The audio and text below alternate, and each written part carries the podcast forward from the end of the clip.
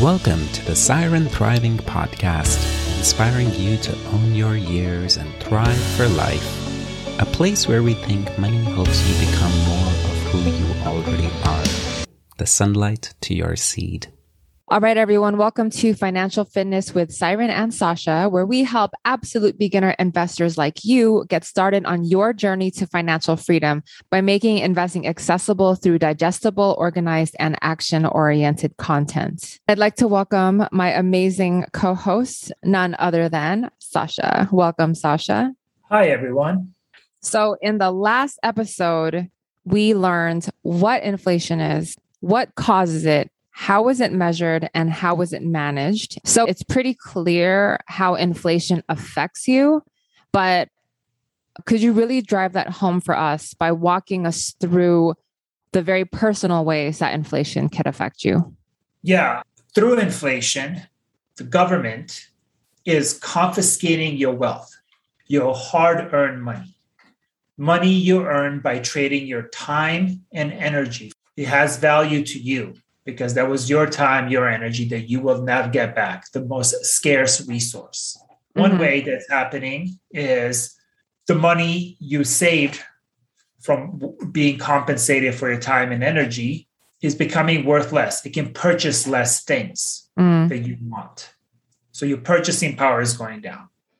The other way is inflation is a form of a tax. Mm-hmm. You you may say, how is it a tax? They didn't pass a new tax bill to increase my tax, but there's already an existing tax bill that says once you reach a, a higher income level, you're in a different bracket and you pay higher tax.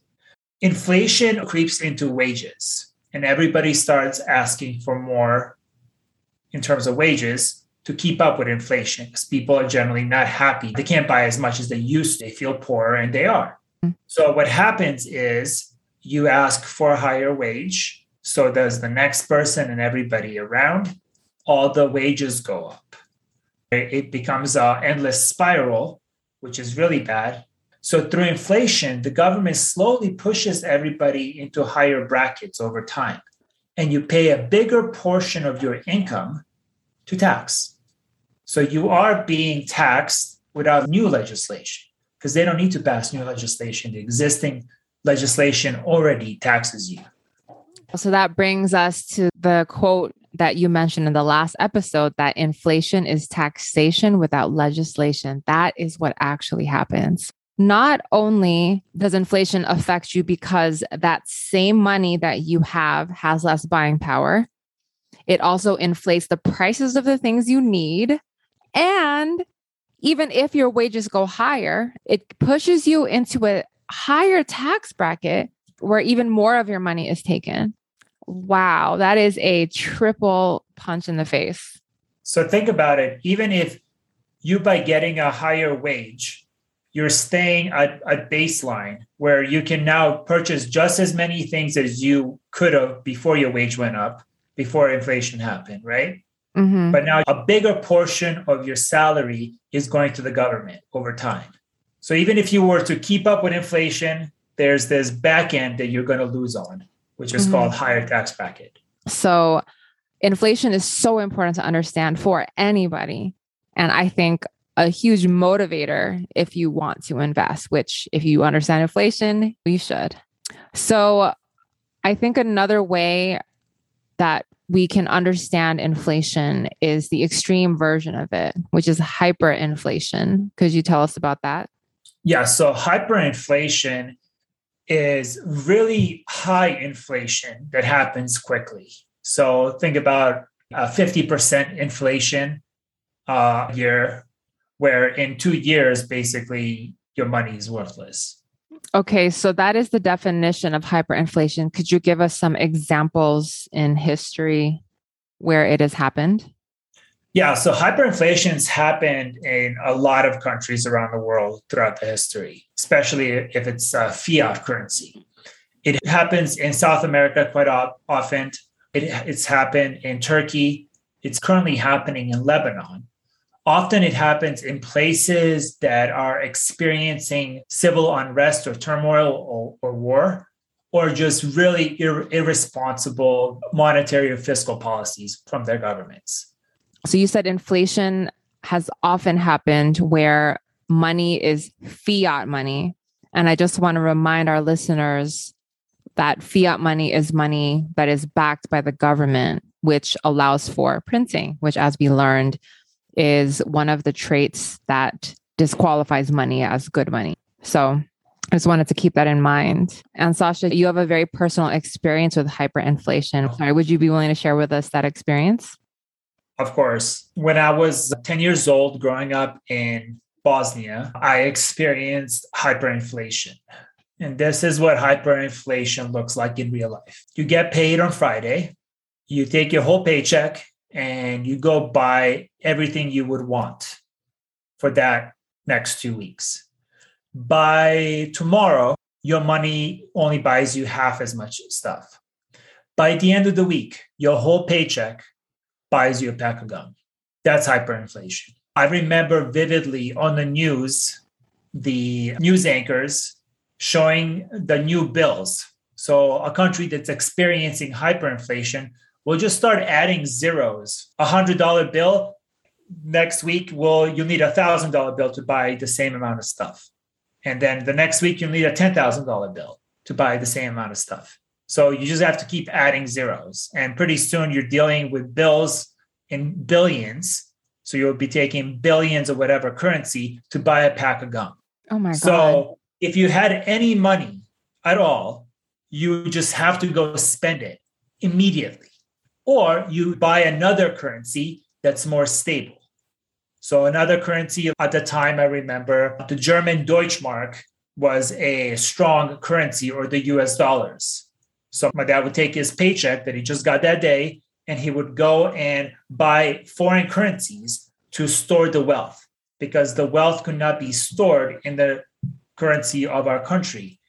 You could go buy as many groceries as you want, but you don't want to spend all your money on your on groceries that particular day because food spoils. So, in order to preserve some of your purchasing power and the money you earned at work, you have to convert it in something that will store value against that inflation. So, this was in the 90s, correct? yeah, in the early 90s as the turmoil in, in uh, former Yugoslavia started. And I just got the numbers for that. In 1994, the highest monthly inflation rate in former Yugoslavia was 13 million percent, and prices would double every 1.4 days. That is so unfathomable to me. And I just I really I'm I'm emotional thinking about it because it's you, of course. But this happens all over the world. And that was in the 90s. There's periods in history before that, and there's periods in history after that and currently. And we just don't think it can happen to us. We don't think it can happen if society seems stable or if it's so-called a developed country. I want to give a couple more numbers. Zimbabwe in 2008 their highest monthly inflation was 79 billion, 600 million percent. Prices were doubling every 24 hours. In the Bank of Zimbabwe, they would trade 50 million of their currency for $1.20 US. It's just, this is incredible. So, Lebanon's inflation rate right now is 84%. Turkey's inflation rate right now, as of 2021, is about 20%. Oh my God. And Venezuela's inflation rate right now is 5,500%. I guess this episode is going to be a little emotional, y'all, because we're talking about investing. And because it's money, I know that there can be a lot of shallowness associated with it, but this is people's well being and their health and their life. So it's really important to Sasha and I that we do our best to help people as much as we can to understand these concepts because they are very important and can help you and help others. So let's keep listening on. I do want to hint at there is a way to opt out of this inflationary fiat system, and it's called cryptocurrencies and it may not be as valuable to Westerners to experience low levels of inflation relatively, but it is a lifeline to people in war torn countries that are experiencing insane hyperinflation and they don't have access to foreign currencies. When they go down to their bank, they can't trade their currency for dollars or euros or whatever stable currency there is. And their only lifeline is a decentralized, permissionless system of the internet, which is cryptocurrencies. And we'll get into that at a future episode.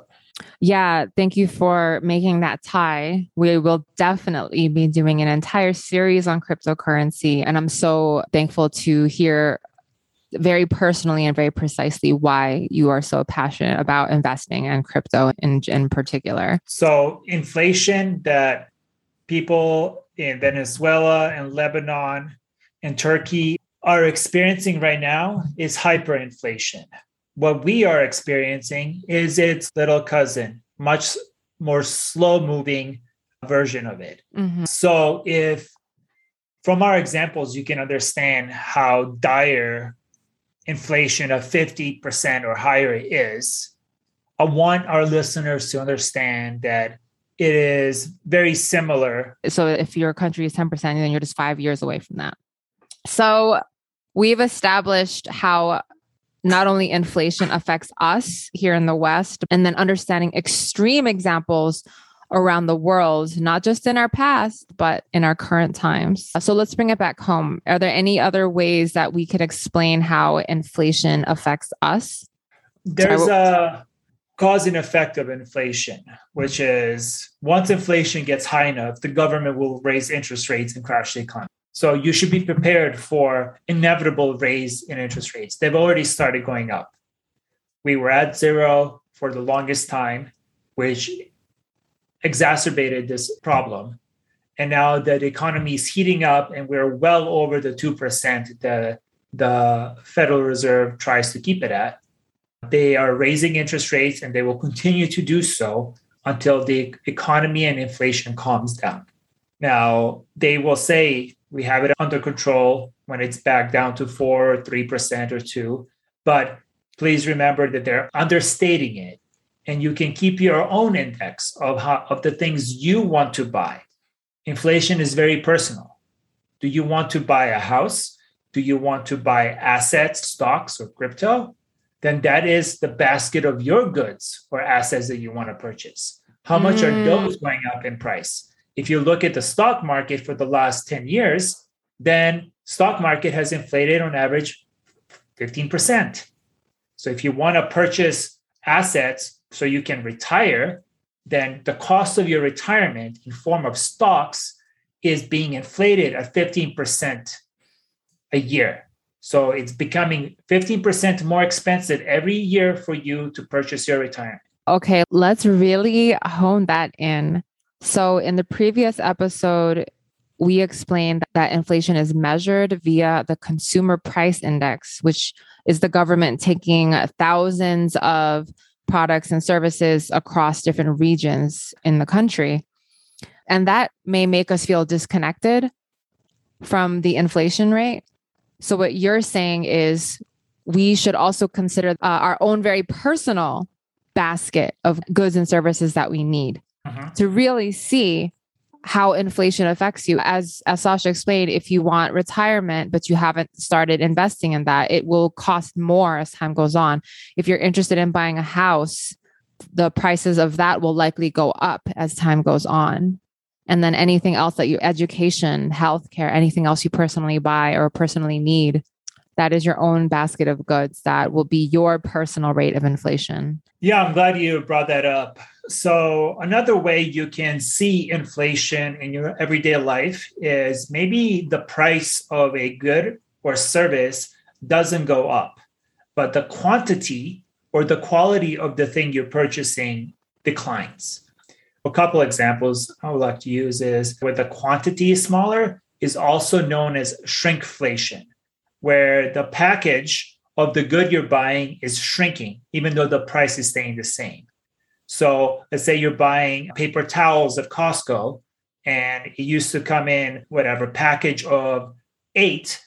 Now you you buy the same paper towel that comes in a bundle, but now it's only six rolls, but mm. the price is the same. And one of my uh, favorite examples to to use is airline travel. This is something the government looks at when they calculate the basket for the consumer price index, but they don't consider the quality you're getting. Now that we're paying for a bag that we didn't used to, right? That price has gone up, but they're not accounting for the charge in baggage, where it can be as much as 25 to 30% of the airfare to check your bag. And then the mm. service you're getting on the airplane, where you're getting food or drinks, or how much legroom you have, how comfortable your, your seat is. It is hilarious how that quality has declined over the years, even though prices have stayed relatively the same.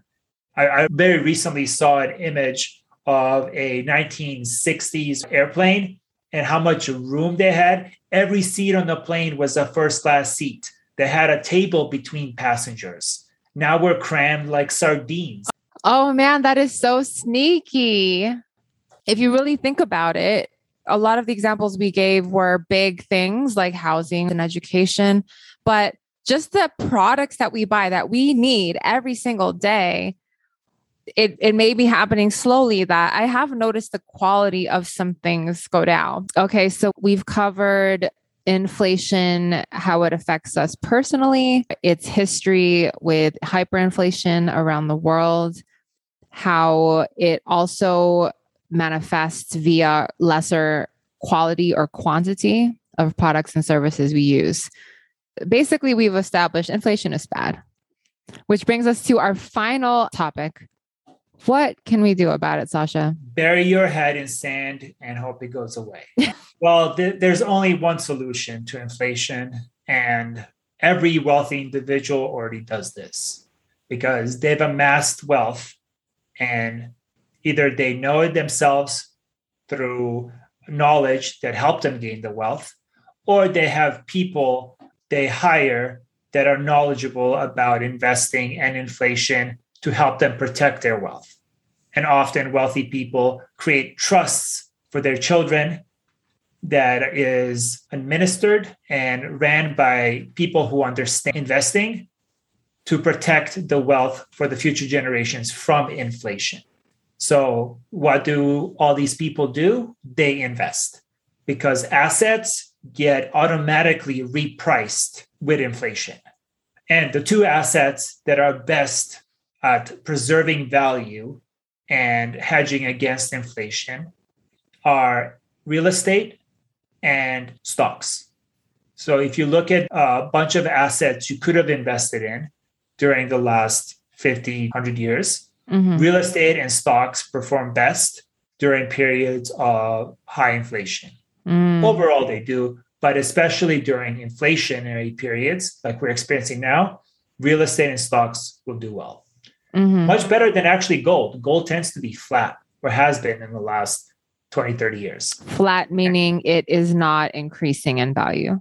Barely. Arguably, for the last 20 years, best assets you could have invested in were real estate and, and stocks. Arguably, in the last 13 years, cryptocurrency would have been the best asset to invest. That should entice you to listen to our upcoming cryptocurrency series. Okay, great. So the short answer to what can we do about it is invest. Could you walk us through some examples of exactly how investing can combat inflation? Sure. So right now, let's say for the last 10 years the S&P 500 has returned 15% on average. And we know that inflation is 6% the, this last month let's take government at their face value and say it's 6%. If I've convinced you at all, it's slightly higher. So I, I think in the last episode, I said BlackRock controls $1 trillion. It's actually $10 trillion. And they give their employees closer to a 10% raise for the last year. Wow. To adjust for inflation. So let's go with inflation is 10% based on a couple of data points. If the stock market on average returns 15% and inflation is 10 your money would have lost 10% anyways but at least you have 15% more dollars. So you will be net positive 5% okay so that's just math. If you're investing and your return is either the same or higher than inflation then you are keeping up with or staying ahead of it. I thought the main takeaway about understanding inflation was to simply understand and accept that it exists in order to motivate us to invest. But now I'm starting to see that it's also important to understand it so you could take advantage of it as an investor. Could you walk us through how we can do that exactly? So, as we just said, assets automatically adjust for inflation. So, one asset a person may have is real estate, a home. So, if you have a home and it's appreciated because of inflation, where now you have a lot more equity in your house because your home value is up 20%, let's say. So, if you had a $500,000 home and it's appreciated 20%, now your home is worth $600,000, right? Mm-hmm. Automatically adjusted. You can now refinance your home and take out that appreciated value of $100,000 as equity. You can use that money. You will pay only about 2% interest on it right now because interest rates are really low. But as we talked about, you can make more than 2% in a lot of different assets. And since there's inflation, other assets are adjusting to the inflation automatically. So investing it in other assets that will appreciate, you will gain. So if inflation continues to be, let's say 10%, you are going to gain net 8% on your 100,000. How does that work? Well, you take your 100,000, you're going to pay 2% interest on it. Cool. You're going to pay $2,000. So you take your hundred thousand that you borrowed and you invest it and you make 10%. You take the gains of your 10%, which is $10,000, you pay the $2,000 interest payment, and you're still left with $8,000 of positive cash flow. So you are leveraging your debt, which, as we learned last episode, inflation benefits those in debt because the house appreciated in value, but the debt of what you originally borrowed stays the same. Yeah. This is leveraging debt and also expecting a higher rate of return because we're in a high inflationary environment. Mm. So, whatever assets you invest in are likely to appreciate mm-hmm. more than they generally would mm-hmm. especially real estate, equities, and cryptocurrencies. So we're speaking in the time frame of one year. We know that interest compounds, but so does gains, correct?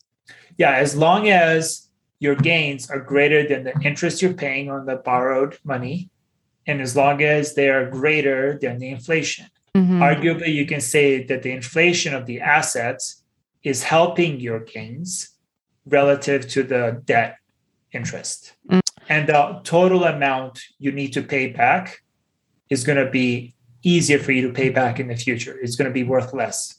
Okay, so now we know how inflation affects us personally, why it's so important to understand what it is, how we can combat it as investors, and not only that, but use inflation to our benefit. So, thank you so much again, Sasha. Is there anything else you want to add?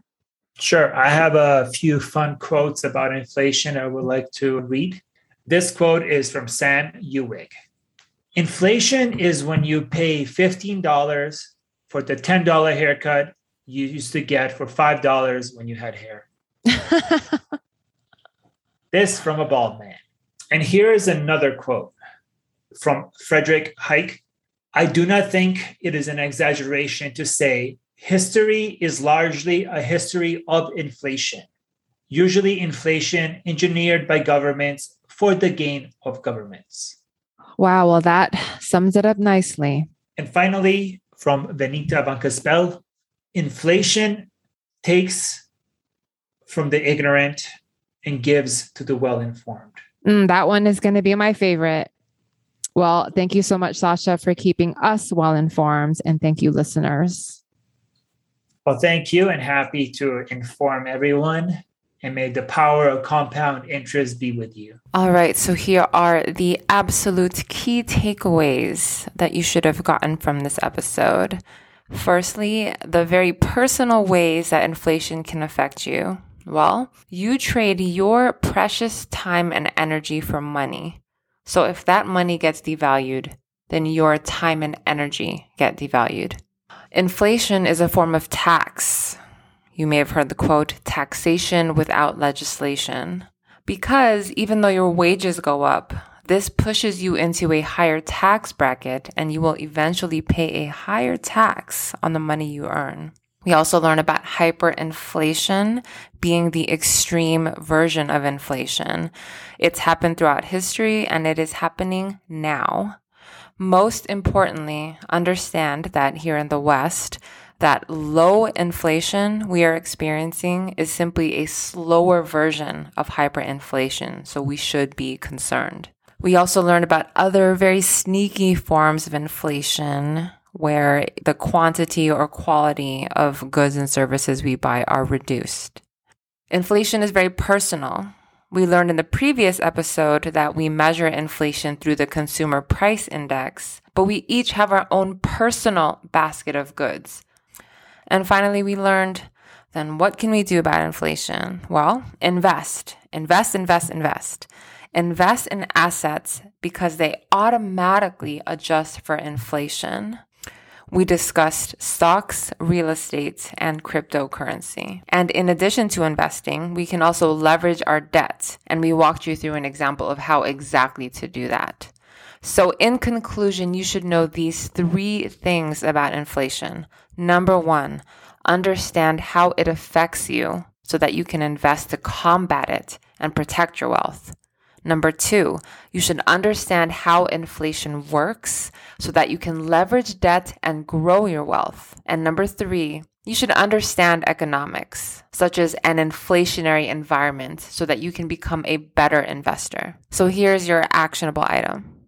Write down your own personal basket of goods. What are the primary things you need or want to buy? And then look at the wages and salary of the jobs you have done or plan to do.